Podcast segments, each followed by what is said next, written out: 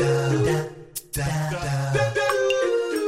Before the end of the year, I'm Peter Stewart, joined by Anthony Davis. Now, Anthony Davis is a British broadcaster, writer, and voiceover artist. He's now based in the United States, in Los Angeles, of all places, and he's worked on radio and TV shows. He's done news and presentation, and his voice campaigns and commercials and documentaries.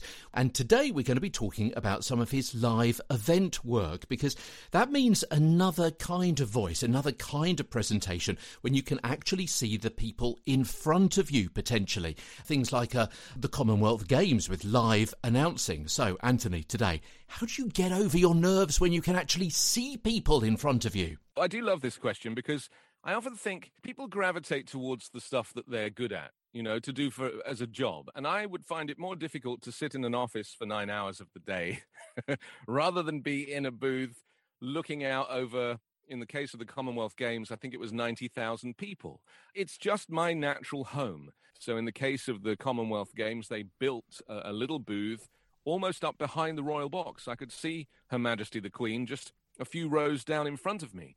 And I'm sitting on my own, there's nobody with me, with a little mixer and a little TV screen so I can see the BBC's coverage and headphones, and I can hear the show caller, the director, talking in my ear. So as I said in our first conversation, you really shouldn't think about who's out there in any great number. Just do the same job, whether it's a billion people or whether it's 30 people, and you'll be fine. And I think part of that also is being very comfortable in your surroundings, isn't it? Now, I don't know whether, yeah, if you walk into a studio for the very first time, sometimes you can't avoid that. Of course, if you're going in to do some voiceover work for somebody, you've never been in that studio before, you don't know the setup, you don't know the people. But if you can familiarize yourself with the surroundings, you're going to be more comfortable. And if you're more comfortable, you're going to be more confident. And if you're more confident, you're going to relax, you're going to have a better voice, you're going to trip over less. I remember once when I started reading the news for a series of uh, nationwide radio stations in the UK, and they came live from the top of Centrepoint Tower in the middle of London. The studio had a window right in front of it that looked out over Oxford Street. And I suddenly thought, oh my goodness, I've done thousands of broadcasts in my time, but I can now, for the very first time, see right across London as I'm broadcasting. And that kind of kind of gave me a bit of a, a, a jelly belly for a few seconds. And I thought, no, as you've said there, doesn't matter that I can see people about the situation. I've got to calm down. I've got to relax, do that deep breathing exercises. And this is just like any other broadcast. So, what I'm saying is, if you can familiarize yourself with the surroundings, if you know you're going to get on air, go into the studio, feel it, be with somebody else there, feel comfortable in it, and that will mean that you get a better broadcast performance as well. Hopefully, you'll agree with that. I really do, and I do like the idea of you being up at the top of Centrepoint because I I've, I never read the news or the travel on any radio stations, and I always wanted to. You know, to me that was the dream job. Think of yourself as a small business when you go into a studio. Know the kit, understand the technology, recognize that if a room is soundproofed, you need to speak differently to how you would speak if it's not a soundproofed room. Because if you talk too loudly into that microphone, and it's a large diaphragm mic rather than a dynamic mic, and there's no soundproofing in the room, it's going to sound terrible. So, you know, you need to be a little bit like Jason Bourne when you go into the studio. You know, you need to have eyes everywhere, and then you'll do a better job. You've got to be a one take wonder for a live situation, haven't you? I, I, guess a lot of that is down to well, it's down to confidence. It's down to being comfortable, as we've just said. It's also down to prep as well. Can, can you over rehearse? I'm just thinking if you over rehearse your script too many times, the words stop meaning much to you anymore, and, and, perhaps you can lose touch with the meaning, whether that's a live event or whether that's a, a voiceover script in a studio. I agree with that. I mean, my rule is I will only read something once in advance and I don't read it even aloud. I like to look through it because sight reading is a skill that it's essential. And sight reading is even necessary when you are talking not on camera. You know, people think that sight reading is something that you only really need to do when there's a camera there, so you can look at the page and then look up, or even on a live stage. But that's not true. Sight reading is just as important when you're in a voiceover booth or you're in a radio studio, because your natural position is looking up and looking forward towards the microphone. And if you're looking down, you're going to have a very different read because your neck will be compromised, therefore your windpipe will be compromised. So, you know, sit up and shoulders back, as our parents used to say. I really feel it's important that we learn the skills of sight reading. And then once we have that skill, we're going to make less mistakes in a live situation. And I, when I did the Royal Variety performance, I did it a few times.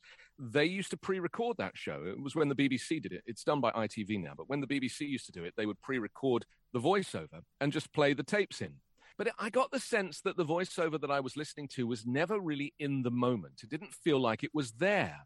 To be there is a different thing. There is a compromise to being there, and that is that the quality won't be as good as it would be if you were pre recording in a nice studio anyway, when I did finally get the job to do this dream show of mine, I said, look, I'd really like to do it live. I want to stand in the wings and announce the Royal Variety as it was done in the olden days.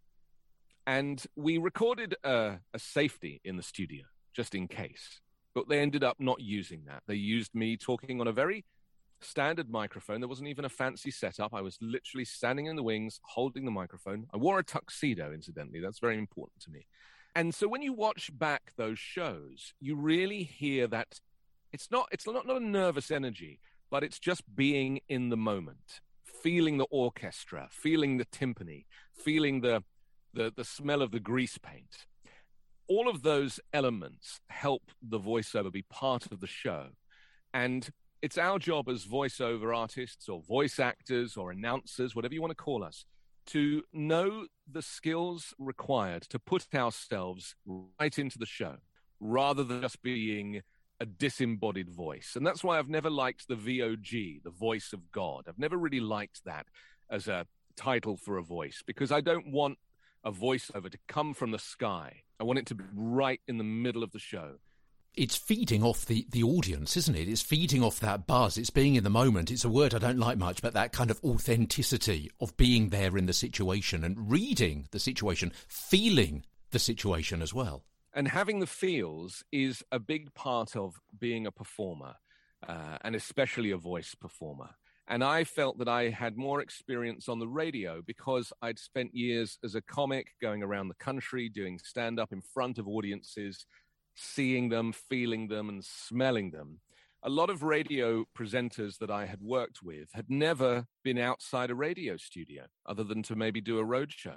You know, they would have to imagine how the audience might react. And I, I found myself as a radio host leaving gaps where I thought people might laugh, you know, taking advantage of silence, which is something I learned from being on the stage. All of these disciplines are essential in delivering your final product. You can never have too much experience. And that's why I always advise people to take any job. You know, don't get caught up in the money, don't get caught up in in, you know, the whether you want to do it or not. Just take the experience because one day you might get a booking to do a live something that is not pre-recorded that requires you to get it right first time and you will draw on all of those experiences, both in studio and in life. And that will make you a better broadcaster. Excellent. Well, that sounds as though that's your top tip to get a better broadcast, podcast, and voice over voice. Anthony, thank you so much for joining us. If people want to follow you, know more about you, book you, possibly, perhaps, your contact details, sir. Well, my website is anthonydavis.com, and you can also hear me every day hosting five minute news wherever you get your podcasts. Excellent. Anthony, thank you so much indeed for joining us. And uh, tomorrow on the programme, I'm going to be looking back at series one of Get a Better Broadcast podcast and voice over voice. And then on New Year's Day, looking forward to season two and the kind of content that I've got lined up for you then. As Get a Better Broadcast podcast and voice over voice continues. From London, I'm Peter Stewart.